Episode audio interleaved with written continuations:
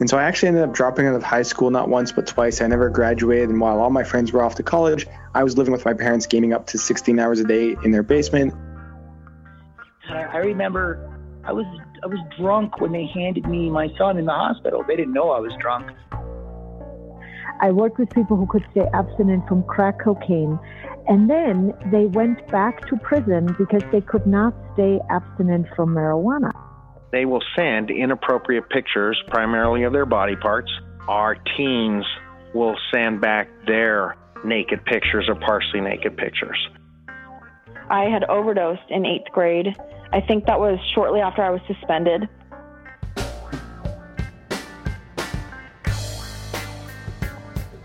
Our teens are going through their hardest life transition in a world of rapid change and information anarchy. These are their stories and the advice from experts dedicated to helping them. Welcome to Beyond Risk and Back.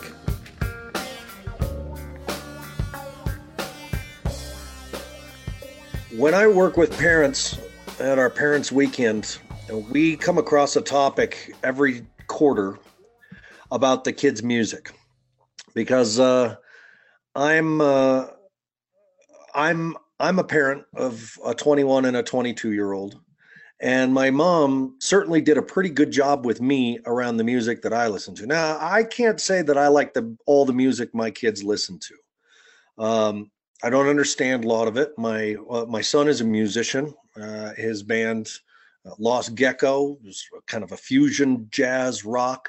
My daughter's very into the you know millennial indie scene.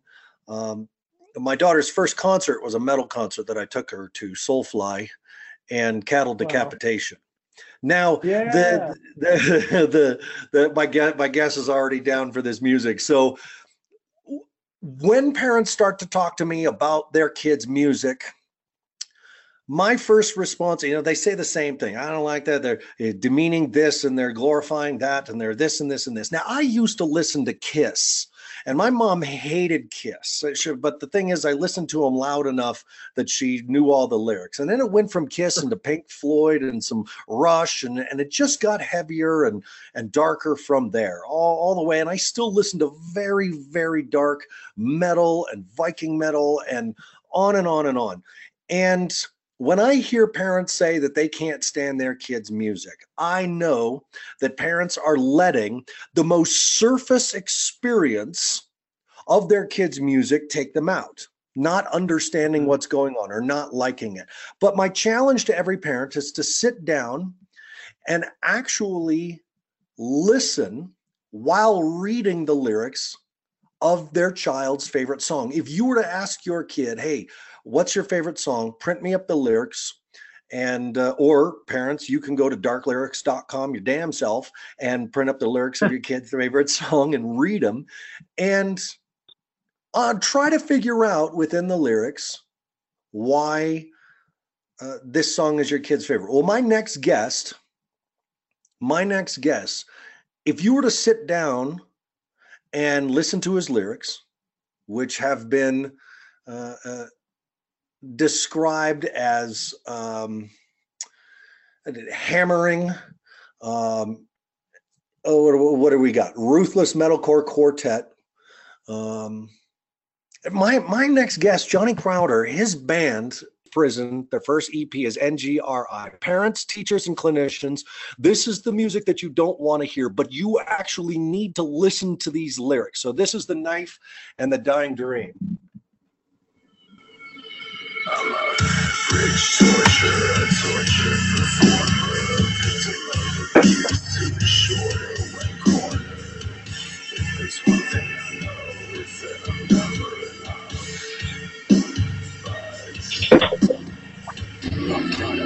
in my hands and a dying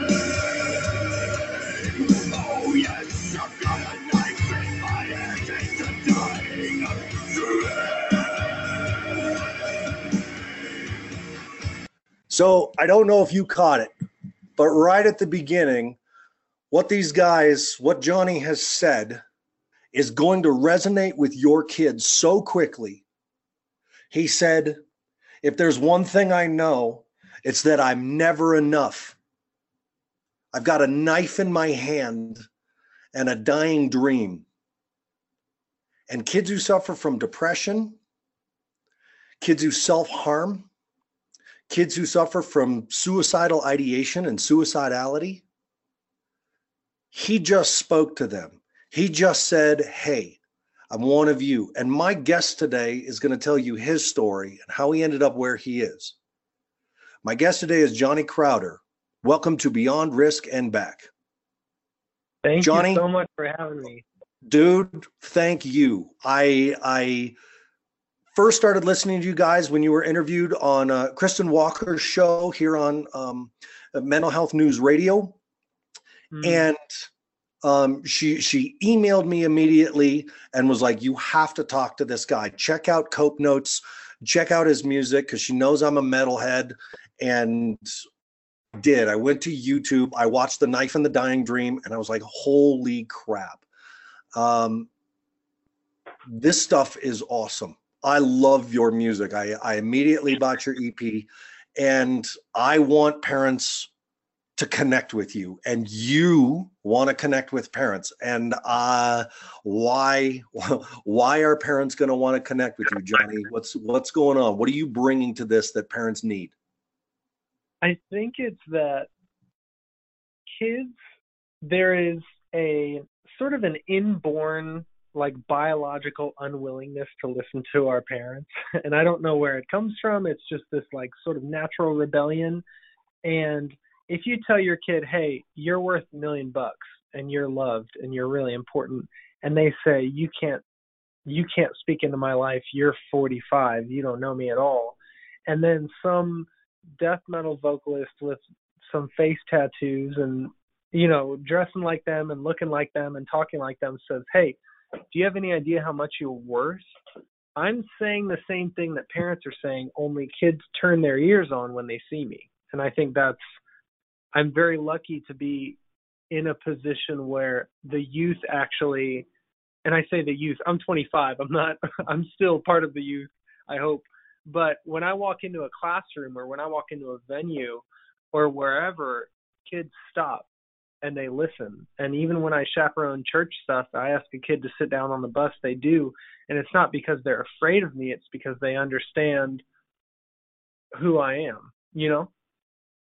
You you talk about them understanding who you are because you and, and, I, you know, seen your pictures and and uh, follow you guys on Facebook, and you you do look like the quintessential death metal, um, death metaler. I mean, you're you're you're you get tattoos and and you're.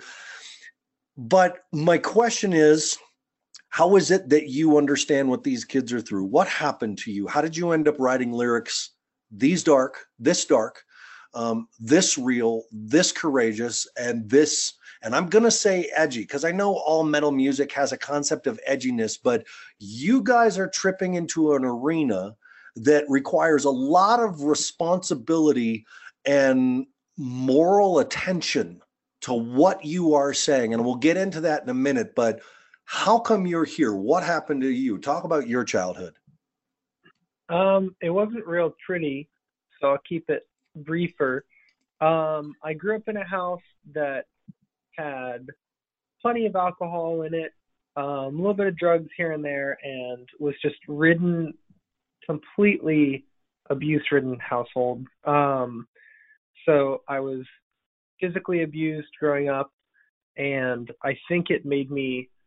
It affected my self worth in such a way that no matter how much anyone else sowed into me or how much you know what grade I got on a paper, any ex external validation didn't really matter because I would come I knew what I was going home to at the end of the day.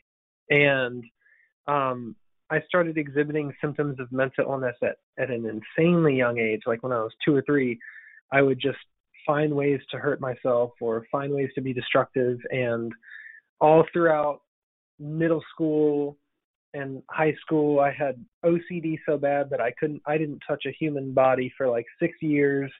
And I wasn't touching doorknobs, I wasn't touching food. And then I was hallucinating. Uh, I had auditory and visual hallucinations for years. And my whole life I would look at the people around me and I would see like, you know, really handsome people or really well off financially people or really popular people and I would just think none of these human beings have any idea what it's like to be me.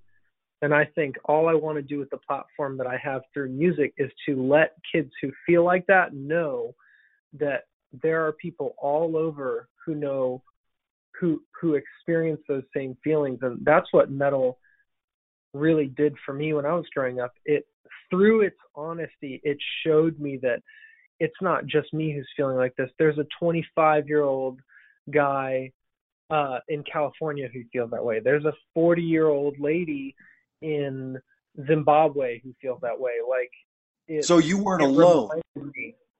Yes, it reminded yeah. me that I wasn't. I my experience wasn't so unique that no one would understand it. Are you ever afraid that your experience and your desire to communicate your experience will ever come off as what's the word I'm looking for? Encouraging or encouraging of the dark behavior or encouraging of the the race to the bottom that that you and I both know that there are a lot of musicians out there who portray the shadow side and the darkness of mental health as a as a badge of honor um, where really the survival of it is where the badge lays. Succumbing to it, succumbing to the drugs, and succumbing to the self harm, and just succumbing to the darkness. Um, that's that's not honor. That's not power. That's not strength. It might be force. You might be very forceful, um, emulating or um, creating excitement around the darkness that is what you said and i love it the truth of metal.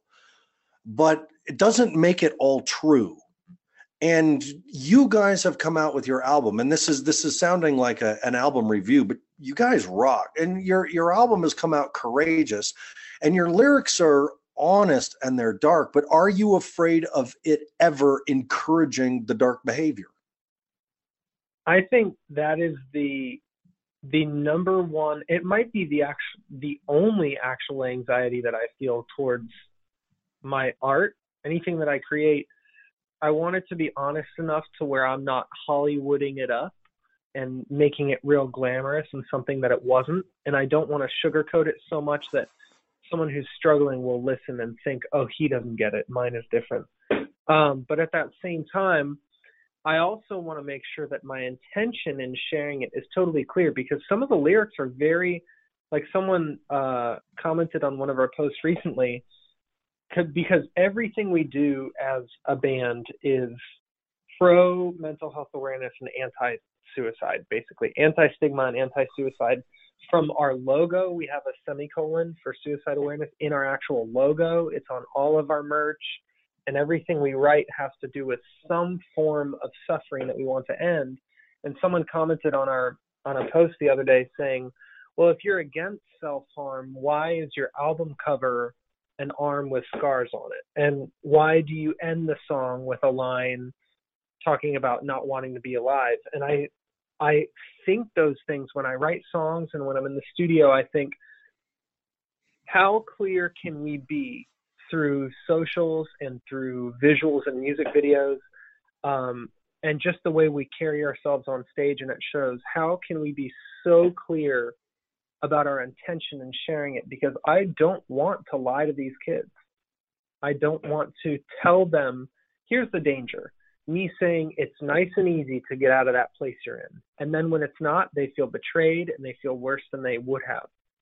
And i want to let these kids know that while what they're experiencing is unique to them in a way, it is also something that's felt across the whole world. And the only way I can let them know that is if I describe in detail what I experienced. It's it's freaky to do, really like i said it's it's a it's a real edge and and true art makes you feel uncomfortable. And and it's through our discomfort that we grow. We don't grow when we're comfortable. We don't grow as a human being when we're listening to the comfort pop tunes of of every culture that's being piped over the intercom at the gym. We grow when we're sitting in those dark corners and it's taking every aspect of us to get through the next five minutes. And your songs reflect that, and your experience reflects that. And what I had known about you for about a month and a half and listened to your stuff. But what prompted me to finally say, I have to talk to this guy was when you were putting out an ad on uh, for the, uh, the knife and the dying dream on Facebook, your promotion for this video also came with the suicide hotline number. And I said, that's that's right. That's right. It's one thing to talk about suicide. It's another thing to be a person who's going to be liked by children and talk about what it feels like to be suicidal. And it's even another thing to say, and if this song is resonating with you at that really dark place, call this number. And that made me go, look, they're being responsible with their art. And irresponsible mm. art, that doesn't irresponsible irresponsible music, irresponsible that's that's one of the issues. You just say what you want and do you do what you want because you can't censor it. That's not art but saying what matters and what's important in such a way that you can't ignore it. You could not ignore Heath Ledger in the Batman because he made us all feel uncomfortable with our dark side. And when you write, um, well, where's that line? It's not God's fault, it's people like you. God isn't the problem, it's people like you. That's that's that line that's that's that's one of those lines where it sends your brain into a spin and you say wait a second wait a second because if god created people but then but then people have free will but then and next thing you know 5 minutes later you're still thinking about one of your lyrics. And that means that you're that means you're on to something. That means you got something. When i call my my employee who loves this type of music and i said man listen to that third verse. And he's like yeah yeah yeah that, that means you guys are onto something. So, in addition to this music, in addition to reaching out to kids, you've started Cope Notes. Explain what Cope Notes is. So, Cope Notes is basically the self help solution that I wished existed my whole life. I knew that I was upset. I knew that was that I was in a dark place, but there were very few defined avenues to take towards getting healthier and working on myself and they were all very invasive. Like oh you want to go take medicine? I was like not particularly and they're like you want to go sit down with a beautiful rich stranger who gets paid to listen to you talk? And i was like heck no.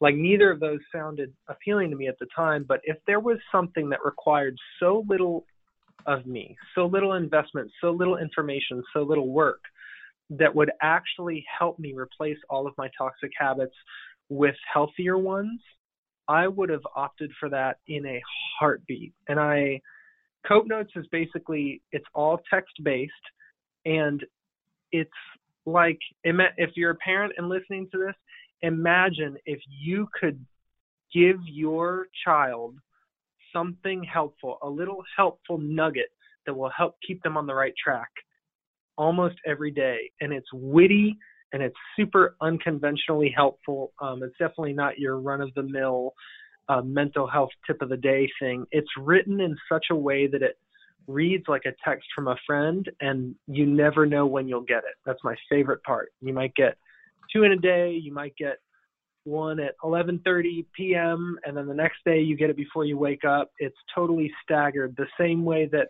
our bouts with depression are.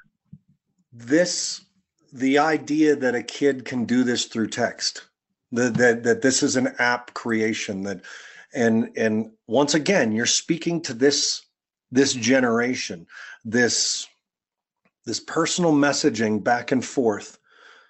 Is, is it a constant reminder? Is it is it some is it motivations? Is it um, resources? What are they getting in these texts?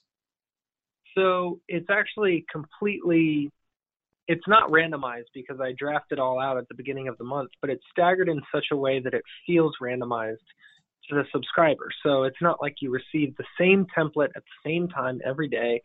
It's some days you get videos, some days you get phone backgrounds, some days you get little exercises and tips and just words of encouragement. And I I think one of the most beautiful parts of it too is that nothing is required from the subscriber. So imagine if someone texted you, Aaron, and said, Hey man, I absolutely loved your shoes today. They looked awesome. You would have to say, Well, I really appreciate it. That was very nice of you. Socially, that's kind of obligated.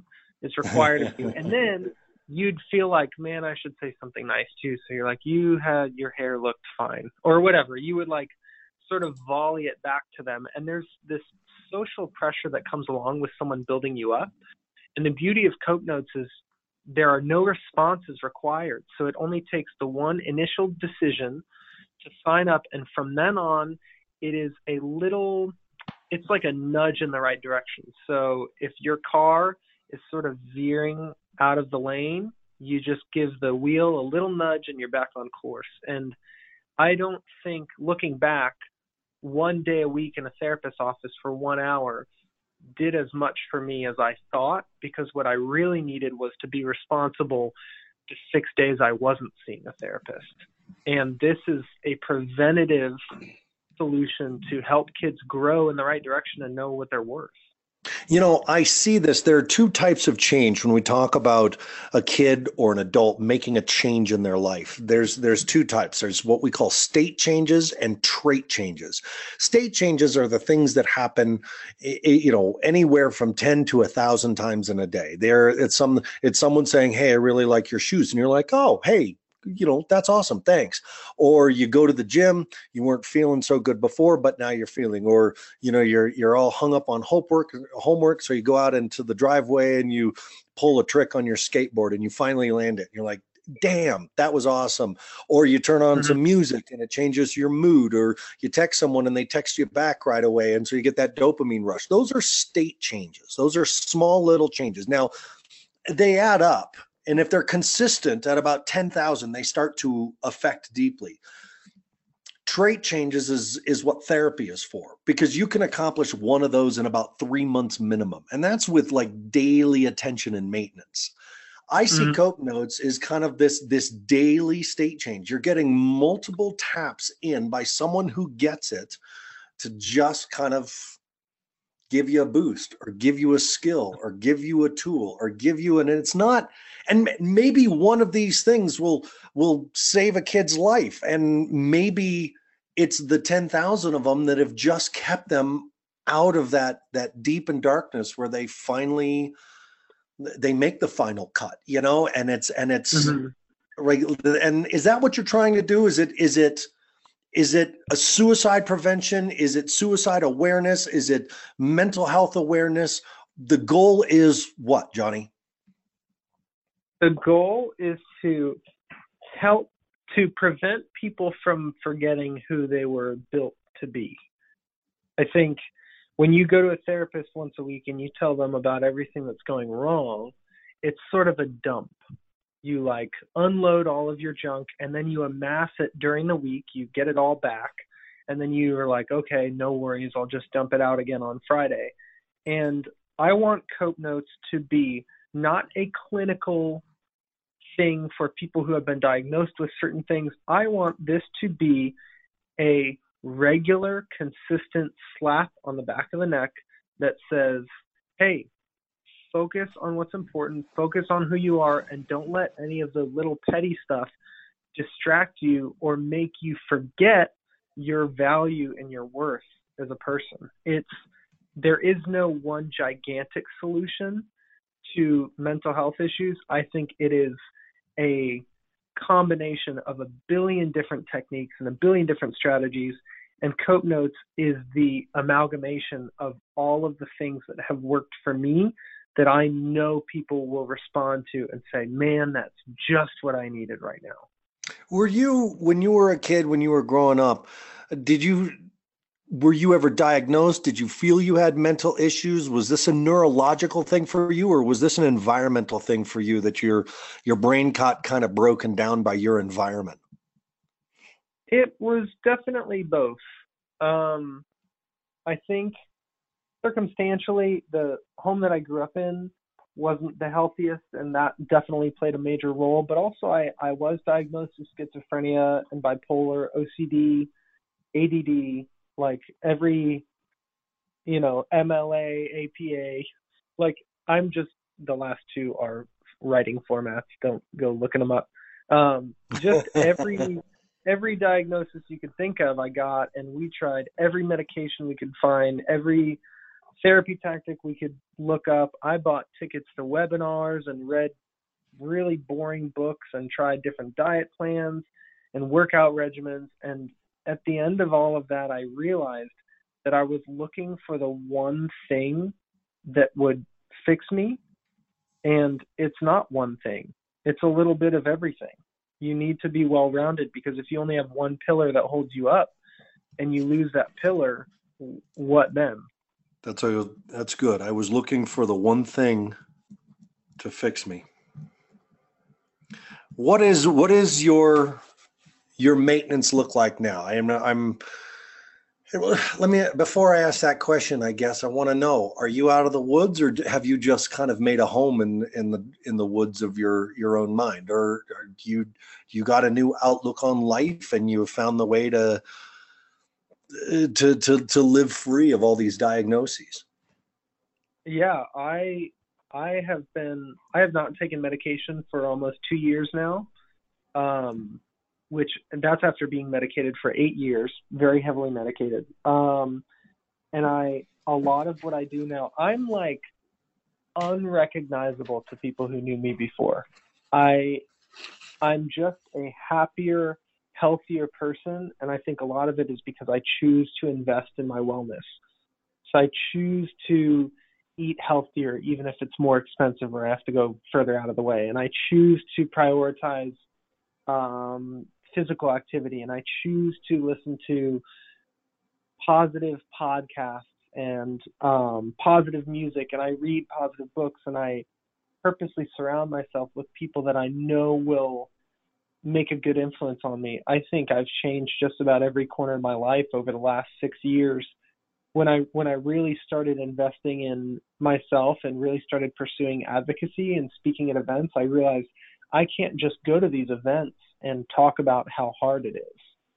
I need to get to the other side so I can show people what it looks like to have walked through it and to be okay. And I don't think there will ever be a point where I'm perfect um, but that's not my goal.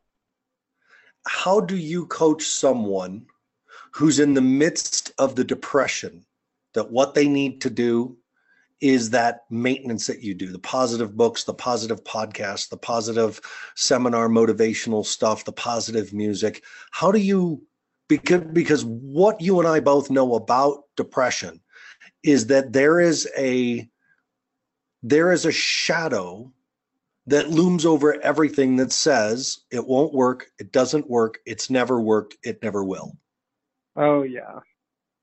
Oh yeah. I can't I when I first started reading about self-help and just mental wellness in general, I was furious at the way it was written because it was very like airy and unrealistic and sort of like out of touch with reality. Like it would say stuff like you just have to realize that it's not bad and you wake up and you kiss a butterfly and you float throughout the day and it's like dude i like got into a car accident today and that sucks and you can't say it doesn't suck and i think my my goal with cope notes and my goal whenever i speak to someone who is going through something before anything before i say anything to the contrary I have to acknowledge the suck.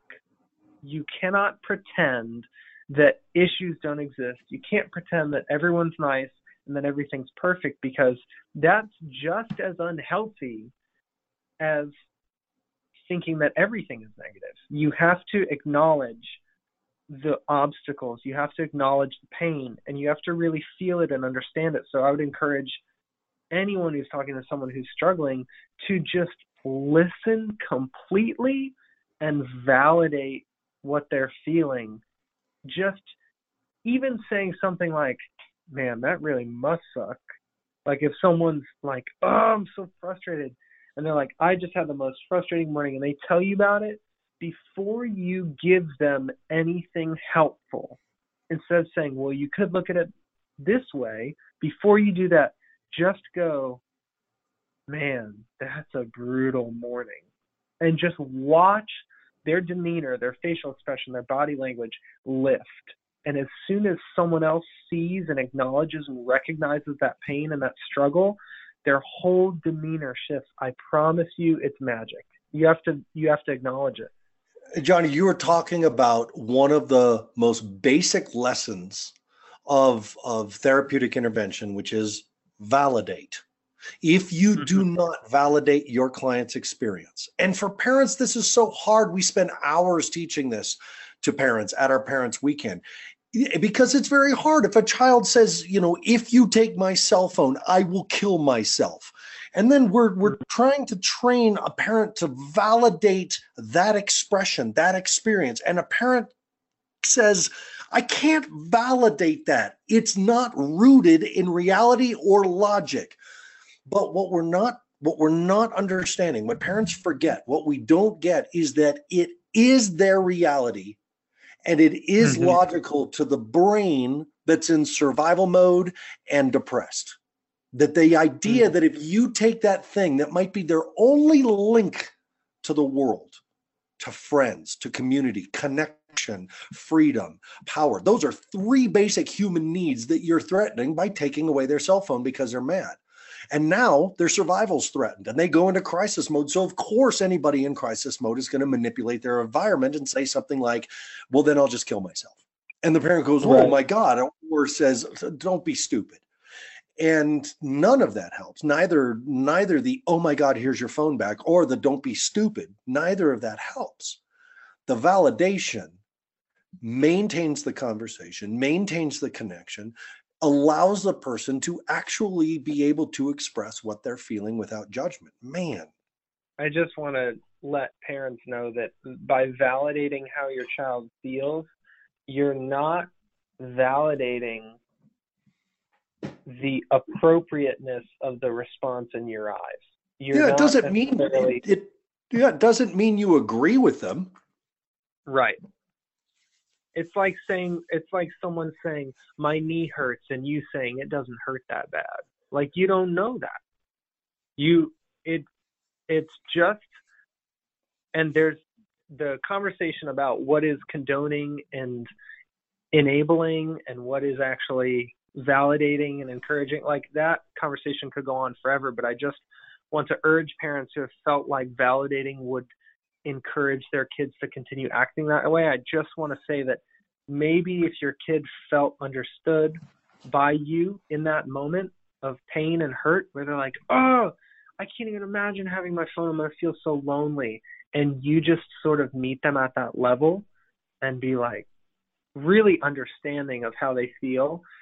I I would be very interested to see how their behavior change changes and the way you two communicate changes after your child feels seen and heard and understood by you.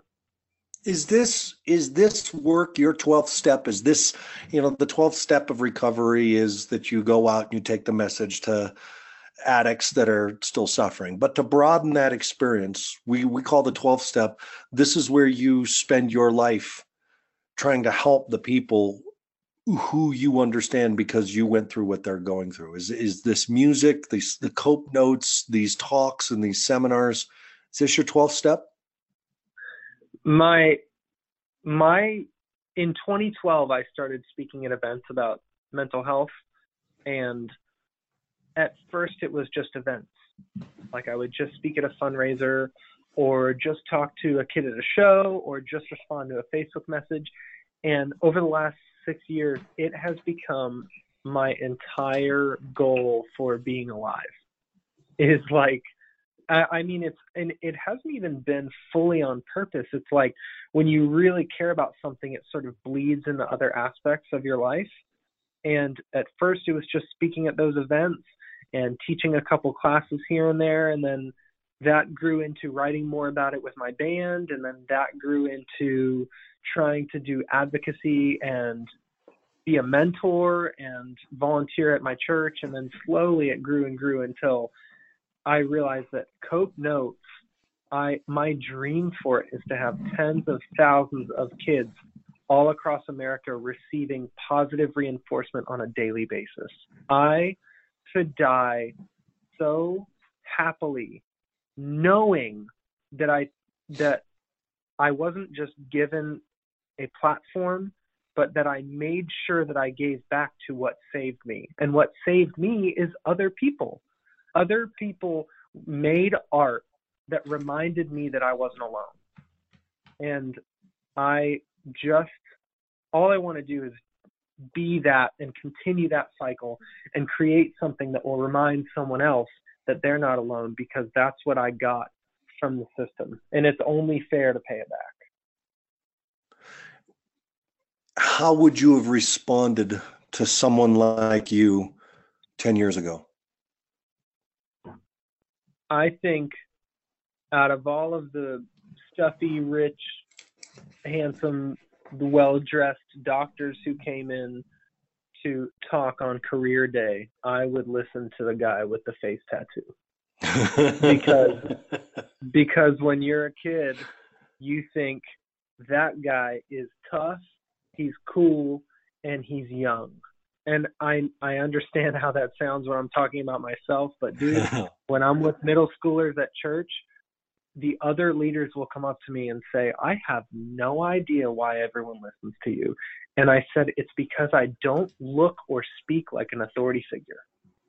And that is the kids are so quick to listen and to help me, and it's because I don't wave around this badge of authority telling people what to do. I will literally say, can you do me a favor and stack those chairs, please?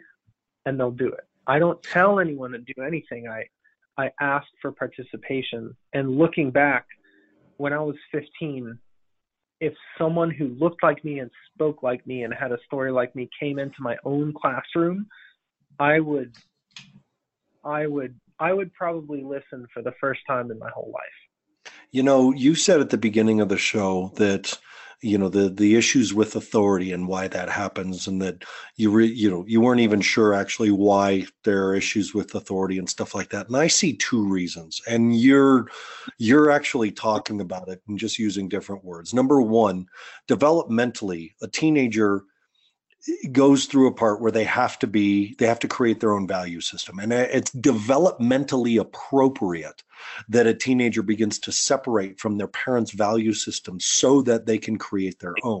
And because they have nothing to go on other than what they've been taught by their parents they begin the process by saying i'm going to be me by not being you and that's a very base, it's very simple and simplified and basic. And it's, it is the beginning of personal value system formation. The second piece is that we have a culture, and it has been a consistent culture. This is not some new thing of your generation or, you know, uh, the millennial generation or the Gen X generation, which is my generation or my parents' generations was a hippie generation or the baby boomers. This is it is always has been a promotion of standing up against authority. In every time frame there has been another version of that. Mtv brought it to the mass market but you could always find standing up to the authority or or being down with the man or, or not down with the man or or however you want to say that. But there was always encouragement to resist authority. So yeah. you rep- you represent the non-authoritarian cool guy who got out of the darkness and is finding what have you found? What did you find coming out of this? I think I found that resisting something for the sake of resisting like resisting a position for the sake of resisting it or resisting something popular for the sake of resisting oh here's a perfect example so i have a buddy's band who i won't name that used to be very very small and a lot of kids liked them and were like oh this band is so cool and then as they grew to be more popular kids would say yeah, I still kind of like them. I like their old stuff better. And then by the time they're really big, everyone says, nah, I don't like them. And I think we sort of snub things that are popular because we enjoy feeling different and unique and in on the ground floor, but then we miss amazing records that are written by bands who are popular. And I think it's that way with positions of authority and rebellion and all of it. I think it's like someone saying you should eat more vegetables and me saying no i'm not going to follow the food pyramid anarchy and then i get an ulcer or something it's like some things aren't worth rebelling against simply because they're commonplace i think we need to take a closer look i think it's important to question things and be curious and dig and research but i think a lot of us give something a cursory glance and choose to rebel without really digging. And that's you know, therein lies the danger. Yeah, and and we're also talking about and and needing to remind parents that anarchy and rebellion is a commodity that you can purchase. I bought my Fight Club t-shirt at Target and you probably bought an anarchy t-shirt at Hot Topic. Like that's the those that that that is the commercialization of rebellion. And that is one of the things that strikes me about your music and your message is that you're you're actually not rebelling. You're validating an experience that parents think is rebellion and it's not. It's actually depression. It's actually suicidality. It's actually mental health issues. And parents may know it but they keep saying things like why do they just keep making these choices? You know i know he's depressed and can't get out of bed but if he would just go volunteer at the humane society eh, you know he would be giving back and he would receive the benefit. But that work takes years man and getting right. out of bed today is the issue and that's what parents are still looking for so johnny how do you get a 14 year old kid whose dad is effed off or mom is has drunk herself down or teachers have not recognized the brilliance or is just lost in the system or they're suffering mental health issues and it's a saturday it's beautiful outside but they're online gaming and when they're not gaming they're eating crap food and when they're not eating crap food and they're not online gaming they're depressed and they can't get out of mm. their room what do you what do you what do you have for parents? What do you tell them to do at that point? What do you wish someone would have done for you? I think personally, I felt, and I I don't feel like I would have told anyone this at the time, but when I was in that phase where I would sleep until two and three in the afternoon and not speak to anyone and not leave my room, I think a big part of it was not only was I depressed, but I felt like a burden to the people around me because of the way I felt and the way I couldn't help I couldn't help the way I acted and I thought, well, I know no one's going to want to spend time with me when I'm like this. And I think that if someone would have been not persistent in changing my mind, but persistent in friendship and persistent in communication and partnership, I think that if someone let me know that they would like to spend time with me or that I'm worth their time or that I'm worth going outside or worth enjoying my life, that I deserved it. Um, I think my life would have looked a lot different. And I think our initial response is to say, come on, get out of bed. Someone says, no, I'm too tired. And we go, fine. And we storm off and we complain about it on Facebook or whatever we do. And I think it's a matter of breaking that cycle. If someone pushes you away and you push them away, nothing will happen. But if someone is rude to you and you repay that with kindness, sort of uncanny kindness, like confusing kindness, like someone spits on your car and then you wash theirs, kind of a thing.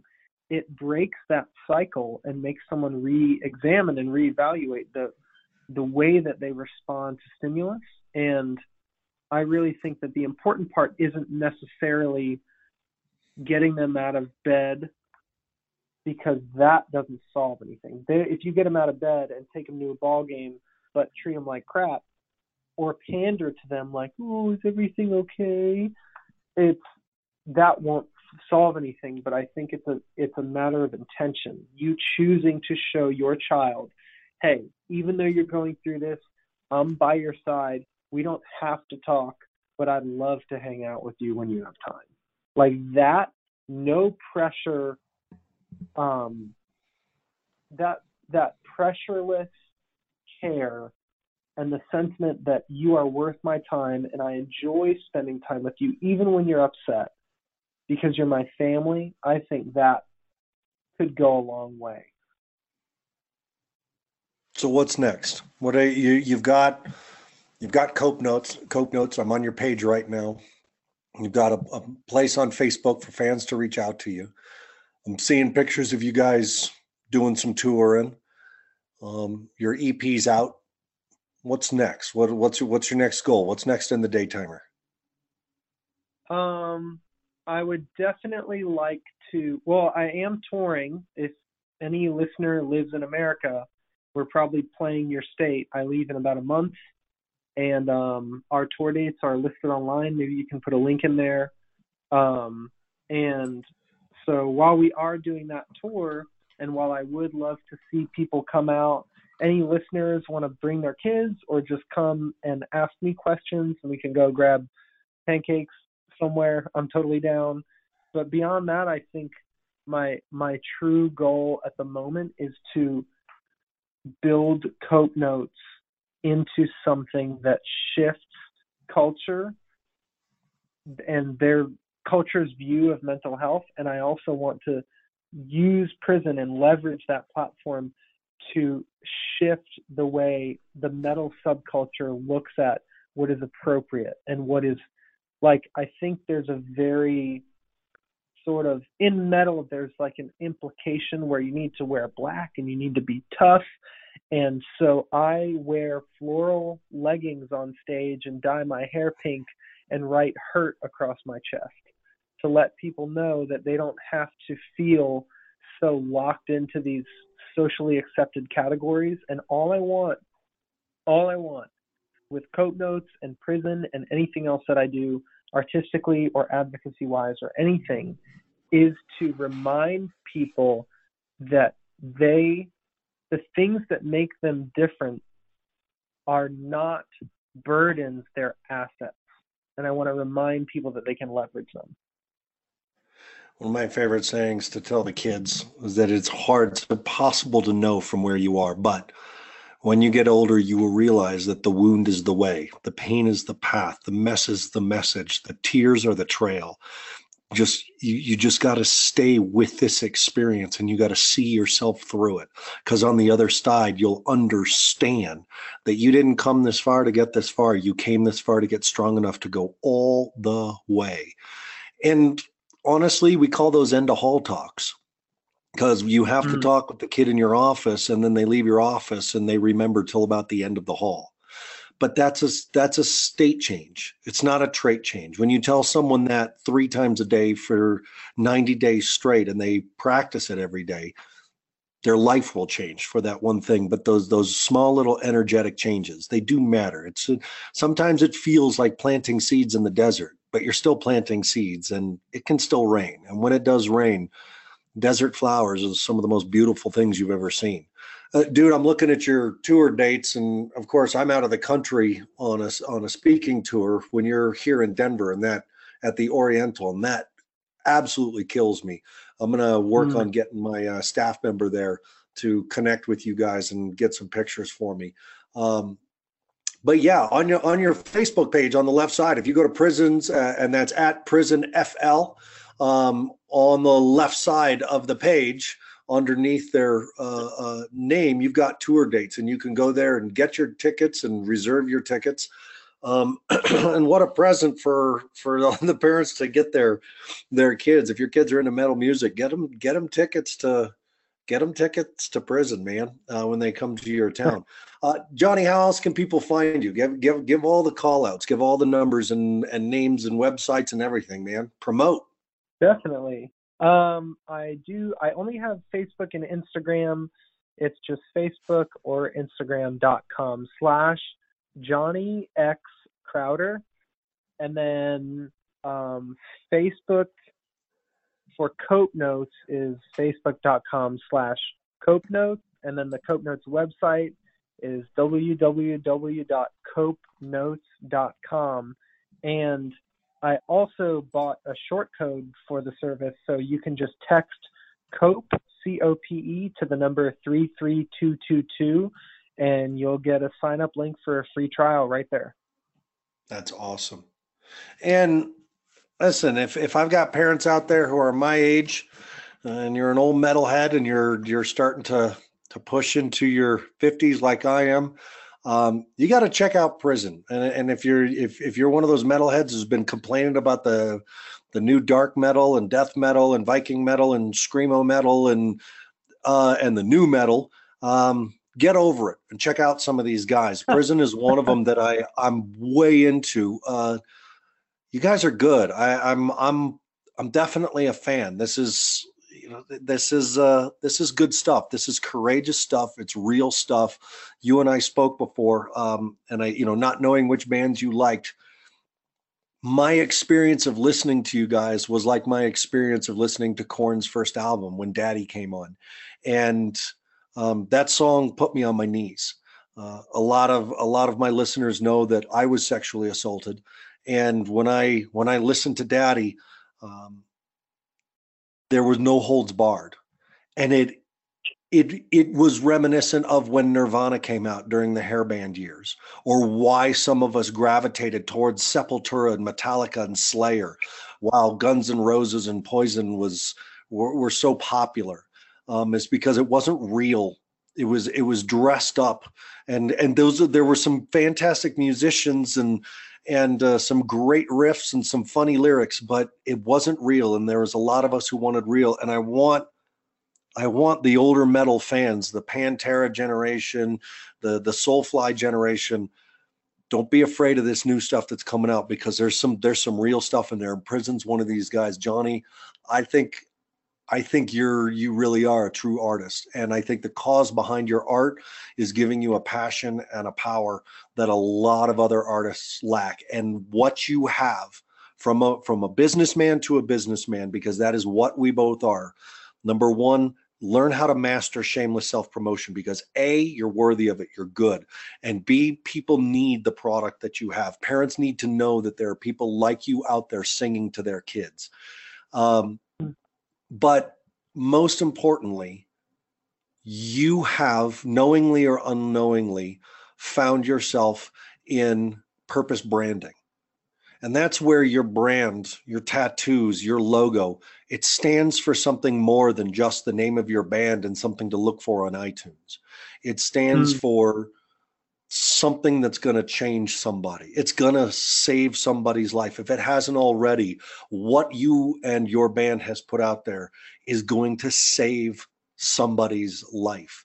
And that, the discomfort of your lyrics, the the the reality of the pictures that you show and the harshness and the darkness and the growl um and man tell your drummer from me eh, that he has grabbed onto he's good he's really really good and he knows when to just play it simple and to carry the bottom in such a way that the the, the message cannot get lost in every single one of the musicians trying to show off 24 7 of the song uh, in mm-hmm. the knife and the dying dream he has just held a space for the art to emerge. And that to me is a true drummer, someone who's truly artistic and knows how to carry the basement of the song and to build the foundation. Your bass player is phenomenal. You, your guitarists are good. Like this is, you guys are good. You've done a great job, and I'm really glad I found you guys. I appreciate hearing that so much. Thank you, man. Yeah. And and listen, I I said it at the beginning. I was recording it. I don't know if I'm going to put it in the show or not. I want Fire Mountain to be involved in your stuff. I want I want kids to know that there's actually some facility owners out there and facility workers out there who dig this kind of music and really understand what you're trying to do and I'd like to create some support around what you're doing financially. So let's stay in touch off air and uh I got to find a way to meet up with you at some point so that we can uh, we can put together something bigger because I have a I have a big parents weekend push to try to make it a a public piece, um, not just for parents in our facility, but but out there for anyone for free. And I would love to have you there to uh, to pass along your message as well. So let's keep in touch. Yes, that would be so exciting. Oh man. Yeah, you have my email and I'm literally sitting at a computer all day, so I'd love to talk to you more. Johnny Crowder from the band Prison. Get their get their latest LP, uh, Not Guilty by Reason of Insanity. NGRI. Sorry, I said LP. It's their EP. Uh, first song's Dead Meat. It it kicks ass. The Knife and the Dying Dream is by far my favorite. Um, there's some other stuff that's just going to twist your skin a little bit. And uh, if your neck doesn't hurt after listening to the album, then you weren't listening hard enough. Uh, Johnny, my guest, Johnny Crowder, thank you so much for being here. I really appreciate it. Uh, parents, teachers, and clinicians, the rule is very, very simple. I say it every time, and I will say it every time. You take care of yourself first. You take care of your adult relationship second, and you take care of your children third, because in that way, when we do it in that order, then we will do our best work for our children. And we teach our children how to take care of themselves first, and we teach through modeling. Uh, as always, I want to thank the boss goddess, Kristen Walker, um, at Mental Health News Radio. Uh, check out Johnny Crowder in prison. Folks, we'll see you next week. Thank you for joining us for another episode of Beyond Risk and Back. Join us each week for your connection to experts in adolescent health and wellness, recovery, and responsibility, and also to listen to teens talk about their lives in crisis. For more information on our program for struggling teens or me, please go to firemountainprograms.com, join us on Facebook at Fire Mountain Residential Treatment Center or at Beyond Risk and Back. Visit our YouTube channel at Fire Mountain RTC for even more support with our parent training videos. Special thanks to Mental Health News Radio for their continued love and support of our program. Please go to mentalhealthnewsradio.com to see all of their podcasts. Feel free to email me at aaron at firemountainprograms.com.